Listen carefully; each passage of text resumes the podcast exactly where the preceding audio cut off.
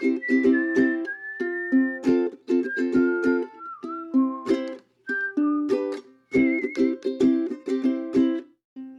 to the Solspace Podcast. Thanks for listening. Welcome back to the Solspace Podcast. We're resuming our conversation. Scott Hutchison and I are talking about a guide that I wrote regarding the eight stages of B2B industrial website evolution. This is something I wrote after attending a trade show, uh, a robotics trade show in Santa Clara, California, uh, a few weeks ago. And in that trade show, I went and interviewed a bunch of these different types of industrial manufacturing businesses. Of course, these are specifically in the robotics space. And I was quizzing them about their use of the web as a sales tool. I kept saying, look, you could use the web to streamline your sales process. You don't have to repeat yourself over and over again to every customer that comes to you. The web can do the repetitive work. And by the time you're in a conversation with a client, you can be talking to them about what their real problems are and the intricacies of the solution they need. And you can custom tailor things. You can do the human stuff. And I encountered a lot of different answers to the question of how are you using the web to sell. And it made me write this guide.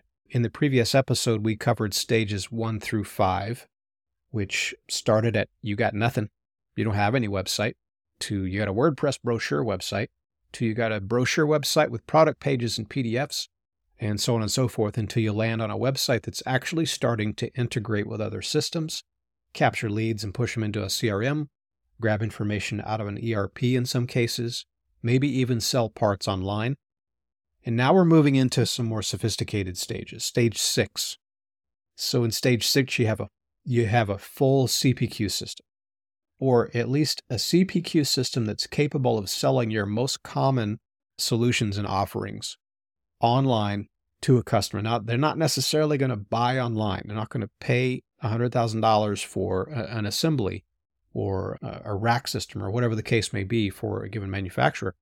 But that customer can fully educate themselves before talking to the sales team. They can configure, they can price, and they can get a quote. And then they can talk to the sales rep about, hey, we have this one thing I wanted to ask you about in our factory. We have a low clearance in this one area. Is this thing going to fit? Those kinds of things you can you can get into with your sales team. So stage six is CPQ. And Scott, maybe we can talk about why CPQ is interesting, why it matters. CPQ is going to be configure price quote for what the acronym stands for. And I think that so many of the, the businesses we work with in the industrial space, this the most important word here is that configure word. We've done some work with clients on configurators, of course, and seen how excited they were when they finally got to this stage. Because most of this work, like we said, is not selling t shirts. Uh, even though there is some configuration to a t shirt, let me pick a color, a size, I'm going to pick what level of shipping I want. Everyone's used to online shopping, and that, that is sort of the most simple version of what that configuration could look like when you're talking about an item. But of course, the type of clients that we serve and, and the ones that you you'll be meeting with uh, and you've met with at at trade shows, the configuration here can get pretty complicated. And I think getting into this stage is definitely something that if you are not, if you have not progressed through the other five stages, something like this could seem pretty intimidating because I'm sure that clients and businesses that have certainly fairly complicated product sets and product sets, we talk about them being complicated, being high risk, meaning that the buyers have to get these things right. You have to know that you're getting uh, the right robotic arm or the right robotic arm part replacement. These are things that are really critical. And to get that quote, the price and the quote part of this, to get that so that it doesn't, it's got to be accurate, right? You don't want the salesperson to be like, oh, yeah, that's just what the website says. But getting this configuration part of it really figured out, I think could be intimidating because businesses know that it's so critical.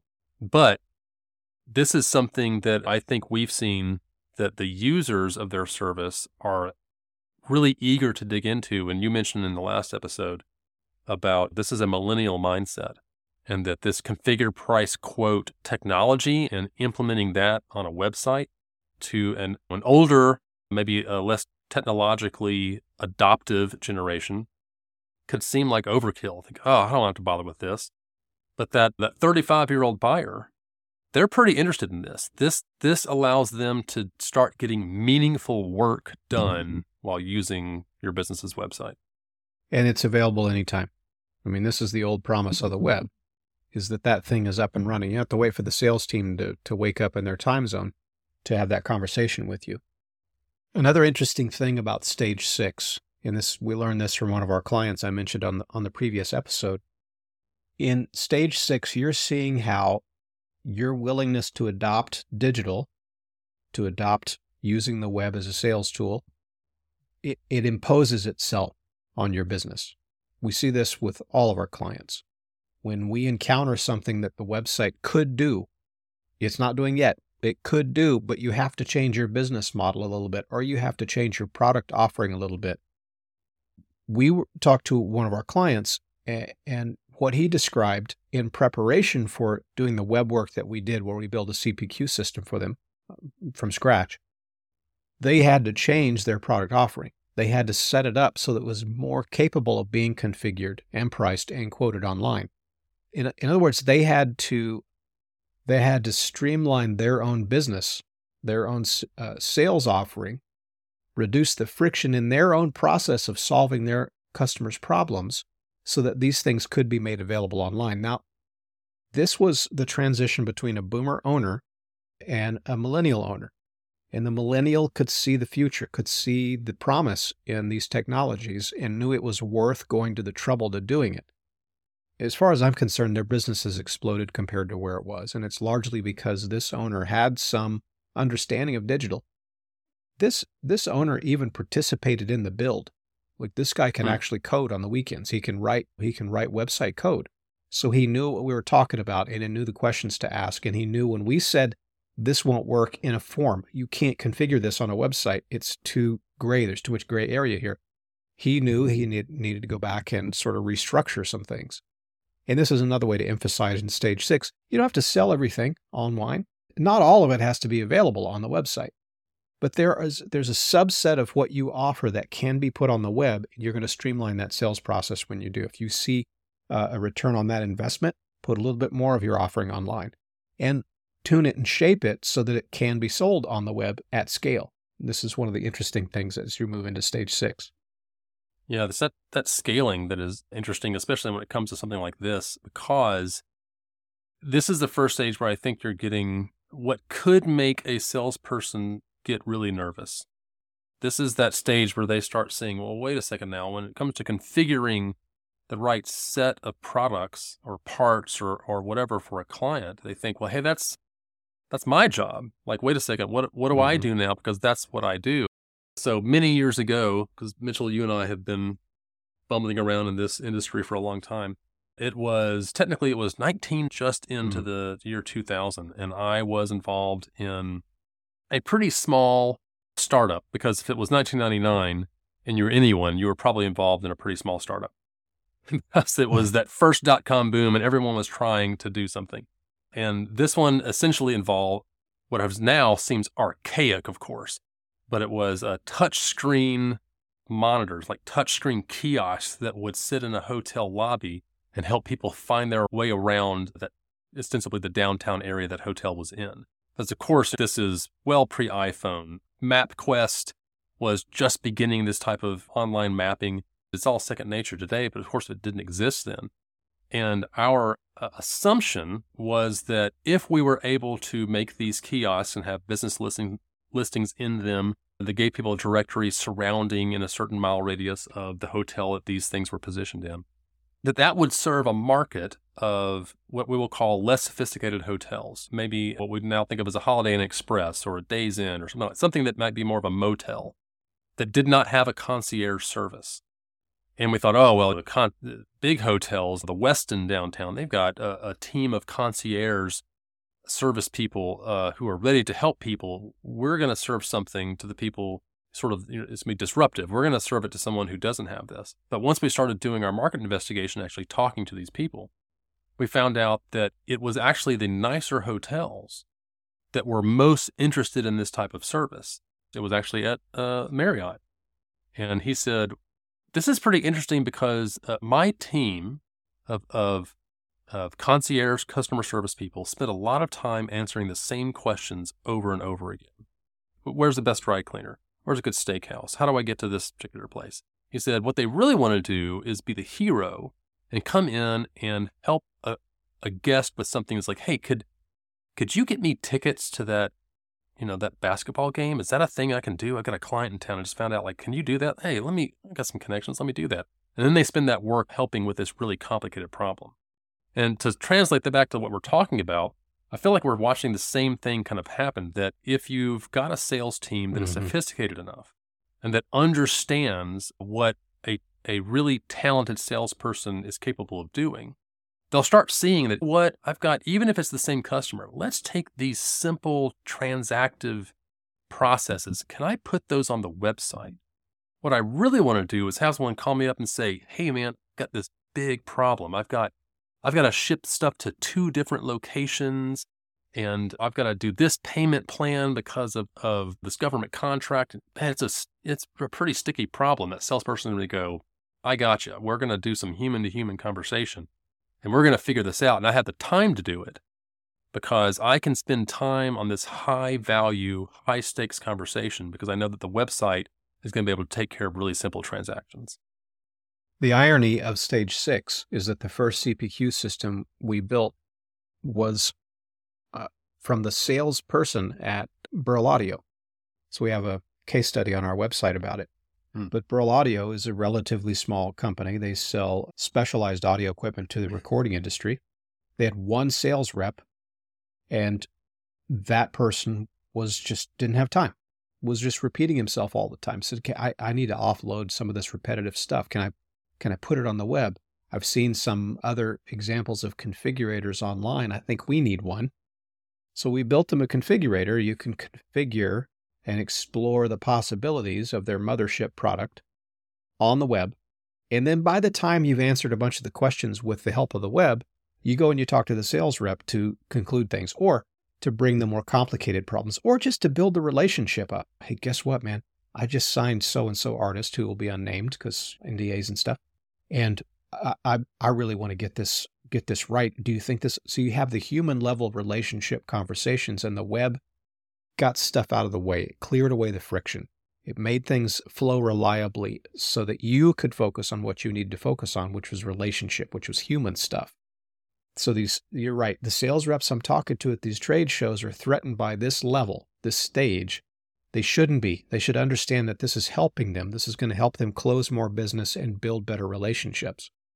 The the next stage, stage seven, is when you are you've built on this CPQ concept and you've you've embraced the idea that digital is going to make your business change a little bit, and what you're going to get in exchange is scale. And so stage seven is you're you're able to configure solutions online. You might validate that by making some phone calls or checking in with uh, a rep online or or what have you. But you're ready to make those purchases, and the the purchase can be processed on the website. So you have what what I call staged e-commerce and system integrations in this in this stage of development. What staged e-commerce means is you're going to pay for a six figure solution for your factory or for your, whatever the case may be, a- as you purchase from this indu- industrial manufacturer, you're going to pay for this in stages. So the initial stage is specification has sign off, like CPQ, we have approval for this, we got sign off, let's get the deposit. Now your solution has gone into production, it's now on the floor. We are assembling, we're configuring, we're uh, setting everything up. That's the next stage. Uh, now it's being loaded onto the pallets. It's prepared for shipment. Uh, You, dis- you define the stages however you want and how they make sense to your customers and how they feel fair and how they're verifiable and validatable. But the, the idea is that you pay in stages. So, yes, people will use e commerce shopping carts to pay for big ticket items, industrial manufactured goods on the web. I'm not pushing my clients to do this unless it reduces friction unless it creates a more reliable flow of revenue, which it does. Yeah, I think these stages that are at the kind of the, the end of this is, are really ones that you can see that it's not that you're required to move to this. Well, now you're at stage six, you, you'd better quickly run into stage seven as fast as you can or you're going to get left behind. I think once you hit something with a configure price, price quote capability, It's really about starting to integrate these later stages when and if they make sense to your business. I think Right. that's the thing that once once we have clients that or anyone who would listen to this think, okay, is this gosh, I can't possibly imagine how my particular product set could could be handled this way. I think maybe some stuff is never right for that.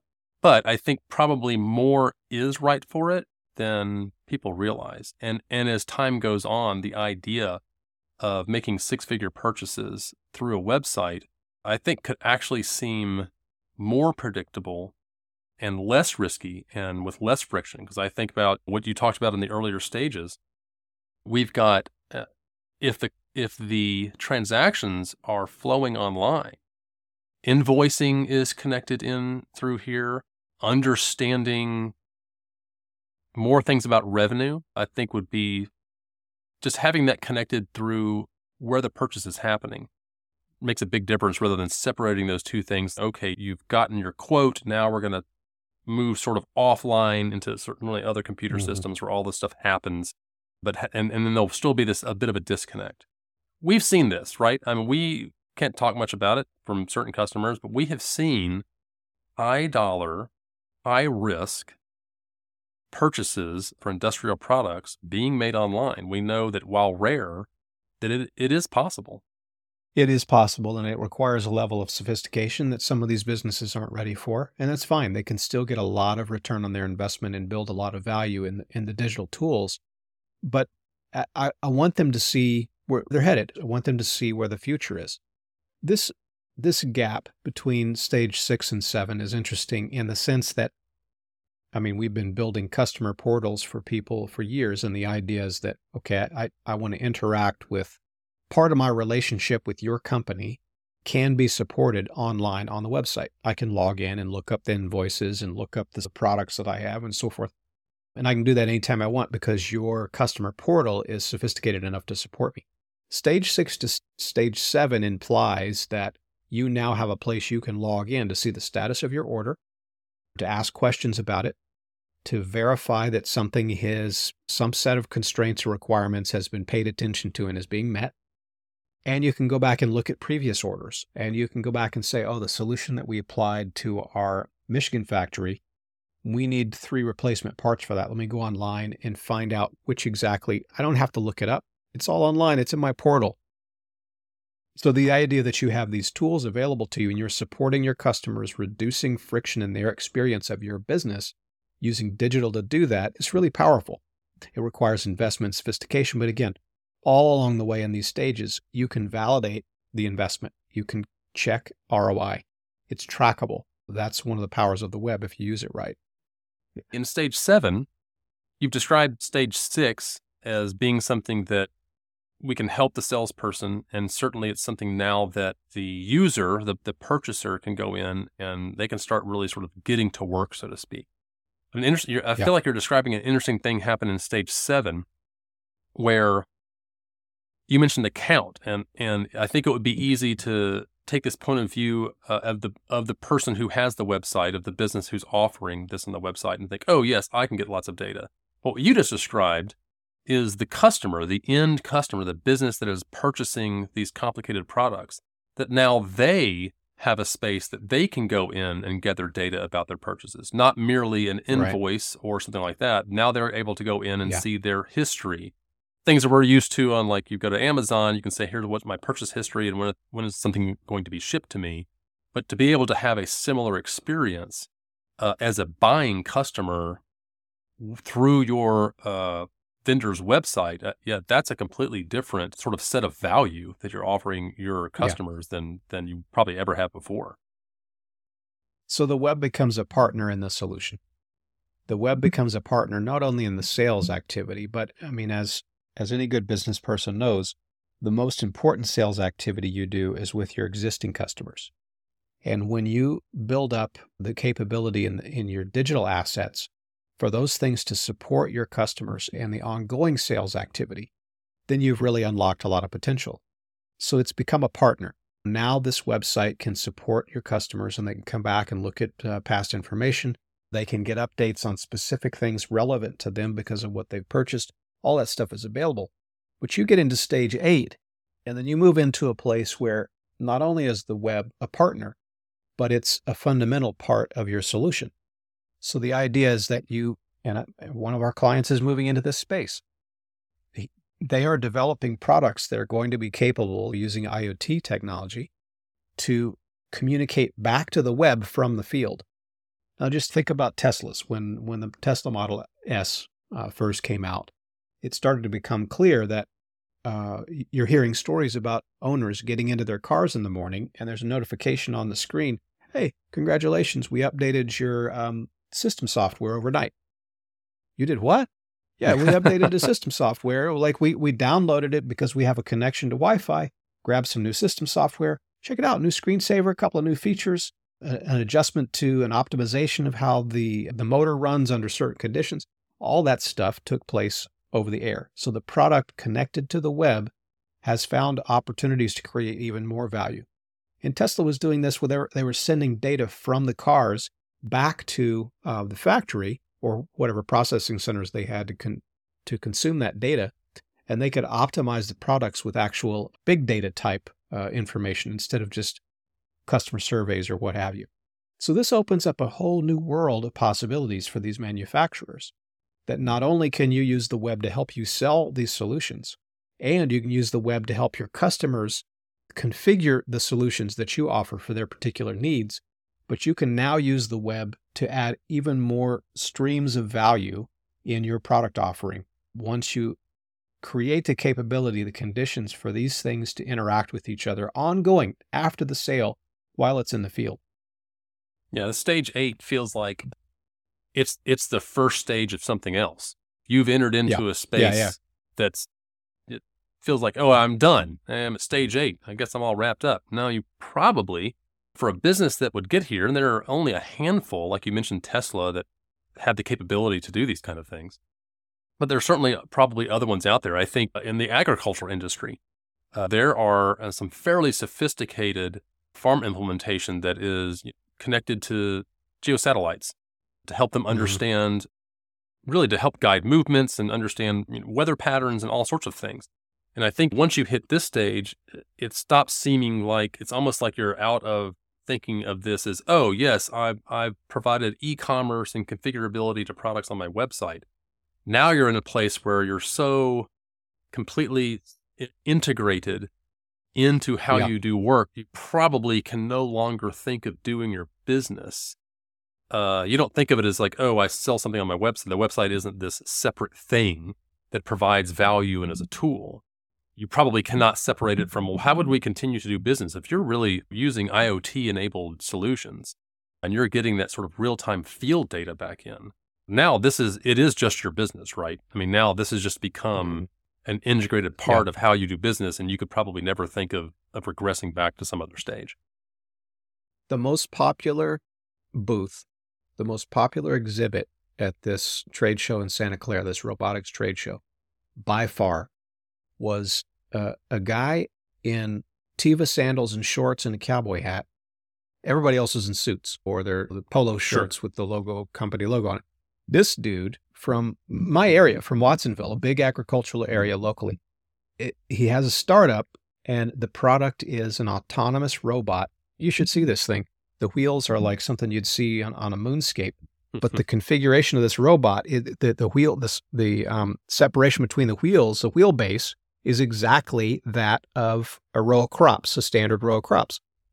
This robot is autonomous. It signals back to whatever, I don't know, some sort of centralized uh, server somewhere, sending data back about the condition of the soil, the crops, the state, all that sort of stuff with scientific measurement.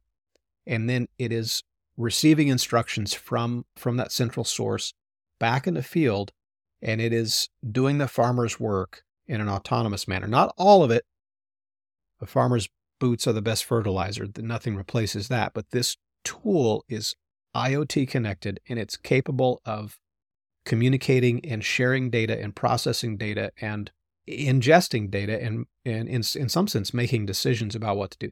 This guy was so popular I couldn't get anywhere near him to talk to him as much as I tried. So that was that was interesting. That's a stage 8 company. I'm not sure if they're using the web as part of their integrated solutions for their customers. I assume so, but th- this is a stage that you're right, Scott. This is not the end. This is the beginning of a new type of business.